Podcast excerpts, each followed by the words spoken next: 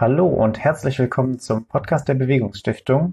Ich bin Lennart Zierlewagen, gerade Praktikant bei der Stiftung und heute zu Besuch im Büro des Förderprojekts Bahn für alle in Berlin. Mir gegenüber sitzt Bernhard Knierim und Katrin Kusche. Fahrt ihr eigentlich noch selber Bahn?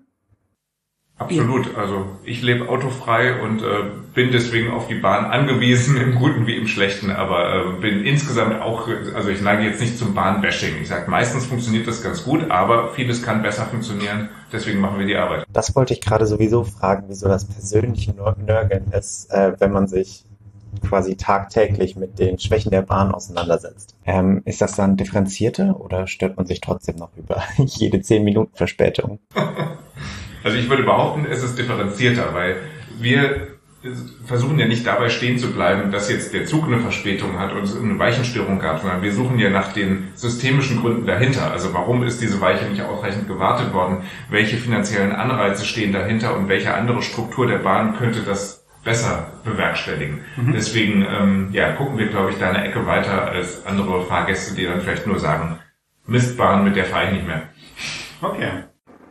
Und was sind so die konkreten Probleme der Bahn, die es gerade so zu beheben gibt?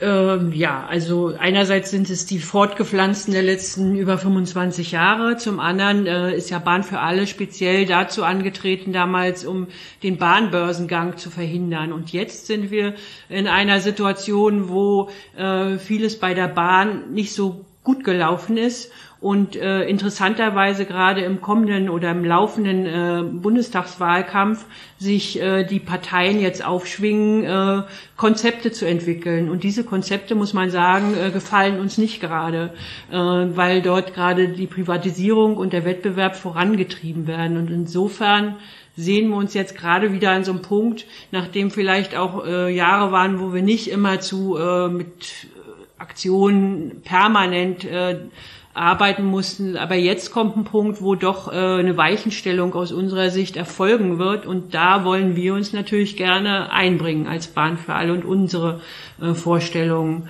ähm, umgesetzt wissen. Ja, unser Modell ist eben ein ganz anderes. Wir sagen, wir brauchen eine integrierte öffentliche Bahn, ungefähr so wie die Schweizer das umgesetzt mhm. haben. Und in der Schweiz kann man auch sehen, dass das ziemlich gut funktioniert. Also dieses immer weiter zerstückeln, dass ganz viele Unternehmen bei der Bahn aktiv sind und miteinander in Konkurrenz fahren, da sehen wir nicht die Zukunft der Bahn. Aber viele andere leider schon. Deswegen gehen wir davon aus, dass das noch ein größerer politischer Kampf wird in den nächsten Monaten und Jahren. Was sind denn so eure Befürchtungen, wie sich die Bahn entwickeln könnte? Na, sowohl bei den Grünen als auch zum Beispiel bei der FDP gibt es äh, ziemlich detaillierte Papiere, die zum einen die Trennung von Netz und Betrieb vorsehen, aber zum Beispiel bei der FDP auch äh, sagen, also, also der Wettbewerb im Fernverkehr soll kommen. Das bei der FDP aber auch so, dass dann auch mehrere äh, Eisenbahnverkehrsunternehmen auf einer Strecke dann tätig werden. Zum Beispiel jetzt Berlin-Hamburg ja. oder Berlin-Bremen hätte man dann mehrere Anbieter. Äh, das nützt dem Reisenden aber gar nichts. Wenn ich dann den einen Zug verpasse, habe ich eine Fahrkarte, aber erst vielleicht für den übernächsten Zug, dann stehe ich entweder doof da oder muss eine neue Fahrkarte kaufen. Und ähm, da können wir auch aus den Erfahrungen im Nahverkehr mit dem Wettbewerb nicht sehen, dass das einen Vorteil bringt. Also das haben andere Länder auch schon deutlich vorgemacht und das kann nicht besser werden für die Kundinnen. Und wie würdet ihr euch die Entwicklung eigentlich wünschen? Ja, Im Moment ist ja die Bahn, also die Deutsche Bahn, ein integriertes öffentliches Unternehmen, nur sie ist eben nach den falschen Kriterien gelenkt. Es, sie ist irgendwie ein profitorientiertes Unternehmen und an manchen Stellen auch wieder nicht, aber so grundsätzlich soll sie als Aktiengesellschaft Profite erwirtschaften und sonst ja. hält sich der Staat zumindest äußerlich raus. Und was wir sagen, ist, dass diese Bahn eine stärkere politische Steuerung braucht. Die muss nach politischen Kriterien, nicht nach Finanzkriterien gesteuert werden. Also zum Beispiel sowas, dass jede größere Stadt im Stundentakt mit der Bahn erreichbar ist, eine bestimmte Höchstmenge an Verspätungen, Zuverlässigkeit. Also da könnte man Kriterien vorgeben, die wirklich den Fahrgästen nutzen. Und das wäre eigentlich der richtige Weg, wie man die Bahn aufstellen sollte, anstatt zu sagen, ja, als Aktiengesellschaft macht irgendwie eine Rendite, was eigentlich sowieso nicht funktioniert. Mhm. Das ist auch im Klimasinne natürlich äh, wichtig, dass man auch Einflussmöglichkeiten auf die Bahn hat und das natürlich, wenn ich möchte, dass äh, mehr Leute in die Bahn steigen, das Auto, da muss ich erstmal äh, die Flächenbahn schaffen und ich muss unter Umständen eben auch Bereiche äh, subventionieren, die eben nicht für einen Wettbewerber attraktiv sind. Da, da habe ich eine viel größere Lenkungsaufgabe, gerade jetzt äh, unter den Klimaaspekten. Und ähm, das kann äh, mit einem Flickenteppich nur schlecht gelingen.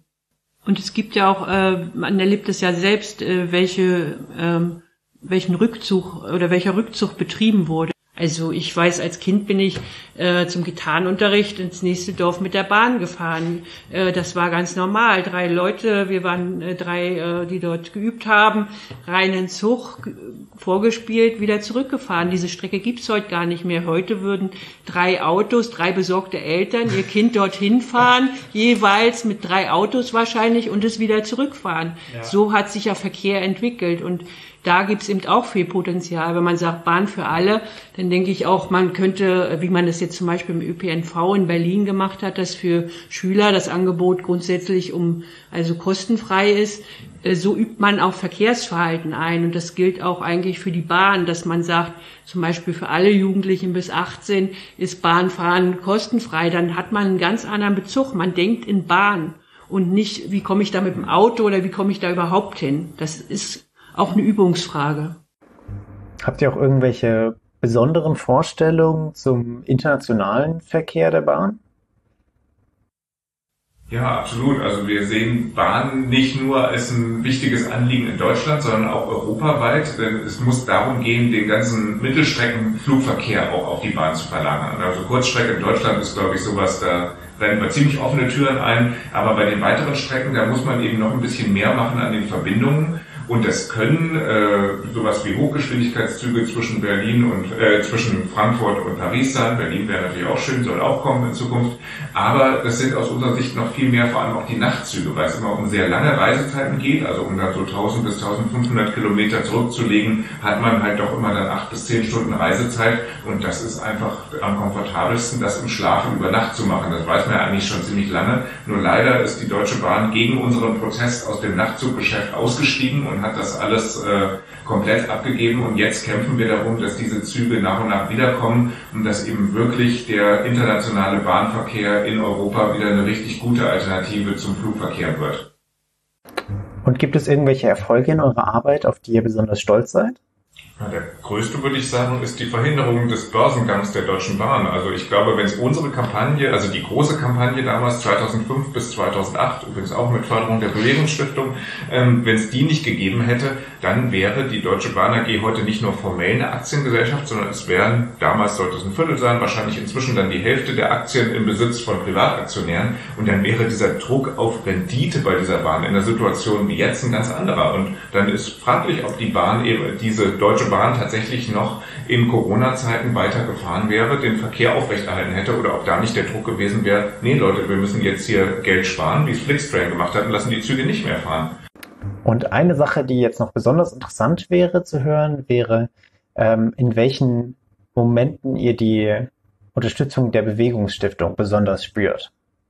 Na, zum einen hat ja schon die Antragstellung, äh, war für uns auch schon ein Prozess, äh, des Neuaufstellens oder der Neuformierung. Wir sahen schon im letzten Jahr auch, was kommt auf uns zu, wie entwickelt sich das und wie, welches Potenzial haben wir und wo brauchen wir noch Unterstützung. Insofern haben wir, sage ich mal, mit der Antragstellung uns selbst auch äh, stark äh, schon im letzten Jahr in Bewegung gesetzt neu, indem wir unsere zum Beispiel die Website völlig neu gestaltet haben und parallel dann ja auch mit der Bewegungsstiftung schon in der Antrags Phase oder in der zweiten Phase dann vor Bewilligung äh, strategische Gespräche geführt, die dann auch uns nochmal geholfen haben, wo können die Probleme liegen und äh, dann sozusagen hat man dann ja gemeinsam so eine Richtung auch entwickelt. Das ist schon gut und äh, auch gab es ja auch schon äh, Gespräche jetzt äh, nach einem Vierteljahr mit äh, per Telefon, wie läuft's, äh, was ist gut, was ist schlecht und so. Das äh, hilft natürlich auch immer noch mal, sich selbst zu reflektieren und zu gucken,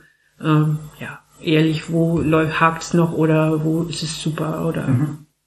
Ja, und jetzt ist es natürlich auch die finanzielle Unterstützung, dadurch, dass wir einfach uns mit der ganzen, dem ganzen äh, Spendenmanagement, Newsletter und so weiter dadurch professionalisieren können und dadurch unsere eigene Basis aufbauen können. Also wir haben unserer Einschätzung nach eigentlich eine ziemlich gute Unterstützerinnen und Unterstützerbasis, aber wir haben es in den letzten Jahren, weil wir rein ehrenamtliche Strukturen hatten, eben nicht geschafft, das wirklich so in dem Sinne zu bedienen, dass die Leute wirklich mitgekriegt haben, was machen wir eigentlich und ja, dass wir das verstetigen und professionalisieren können. Und das tun wir jetzt und ähm, auch diese, was so läuft an Strategiewerkstatt und so, das finde ich auch mal sehr spannend, in Austausch mit anderen Projekten zu kommen und zu gucken, welche Probleme haben die, wo kennen wir vielleicht schon ein paar gute Lösungen dazu, aber vielmehr auch noch zu hören, wie haben andere äh, ähnliche Probleme gelöst, weil das ist ja bei allen Organisationen irgendwie ein Stück weit ähnlich, dass sich alle versuchen, möglichst stabil aufzustellen und dabei aber natürlich nicht die politische Arbeit aus dem Auge zu verlieren. Das ist immer so eine, äh, ja, so ein so ein ja. Spiel, wo man äh, den richtigen Weg dazwischen finden muss. Gibt es eigentlich von eurer Seite noch irgendein Thema, das ihr besprechen oder besonders bewerben wollt? Das hätte ich vielleicht mal noch früher fragen sollen. Na schon, also einerseits unseren Aufruf, mhm. genau. Wir haben aktuell einen Aufruf gestartet für die Bahnen, die wir uns vorstellen. Äh, kurz und knapp auf der Internetseite kann man sich dafür, äh, kann man das Ding mit unterzeichnen. Mhm. Und wir hoffen natürlich, dass alle Kunden und äh, auch Bahnerinnen und Bahner, es müsste eigentlich in in vieler Interesse sein, diesen Aufruf zu unterzeichnen. Gibt es sonst noch irgendwie eine Art und Weise, wie man euch gut unterstützen kann? Na, wir freuen uns natürlich jederzeit über Spenden, gerne auch Dauerspenden, die immer wiederkehrt sind, weil wir da einfach dann verlässliche Finanzierung haben, wo wir als Organisation mit rechnen können und mitarbeiten können. Und natürlich auch aktive Unterstützung. Also an ein paar Orten haben wir richtig aktive Gruppen, sonst ist das eher über die Mitgliedsorganisationen. Aber äh, wir freuen uns über alle Menschen, die sich in unserem Sinne für die Bahn engagieren und da auf uns zukommen. Gut, dann ähm, vielen Dank von meiner Seite, dass ich heute hier sein durfte. Und an alle ZuhörerInnen, ähm, ihr habt es gehört, es gibt eine neue Webseite mit einem interessanten Aufruf, der heißt ähm, Wir wollen unsere Bahn zurück. Und wenn ihr die Bahn für alle unterstützen wollt, ähm, gibt es viele Möglichkeiten. Das ist wahrscheinlich die einfachste. Ihr findet es unter ähm, bahn-für-alle.de. Ist super einfach. Ähm, wenn ihr mehr von der Bewegungsstiftung und ihrem Podcast hören wollt, dann ist das einfach möglich unter jeder Podcast-App, auf Spotify. Ähm, wir haben auch einen YouTube-Kanal, wo wir teilen, was gerade die Stiftung bewegt. Ähm, ja, vielen Dank fürs Zuhören und vielen Dank, dass ich hier sein durfte. Ja, wir danken dir für das Gespräch. Ja.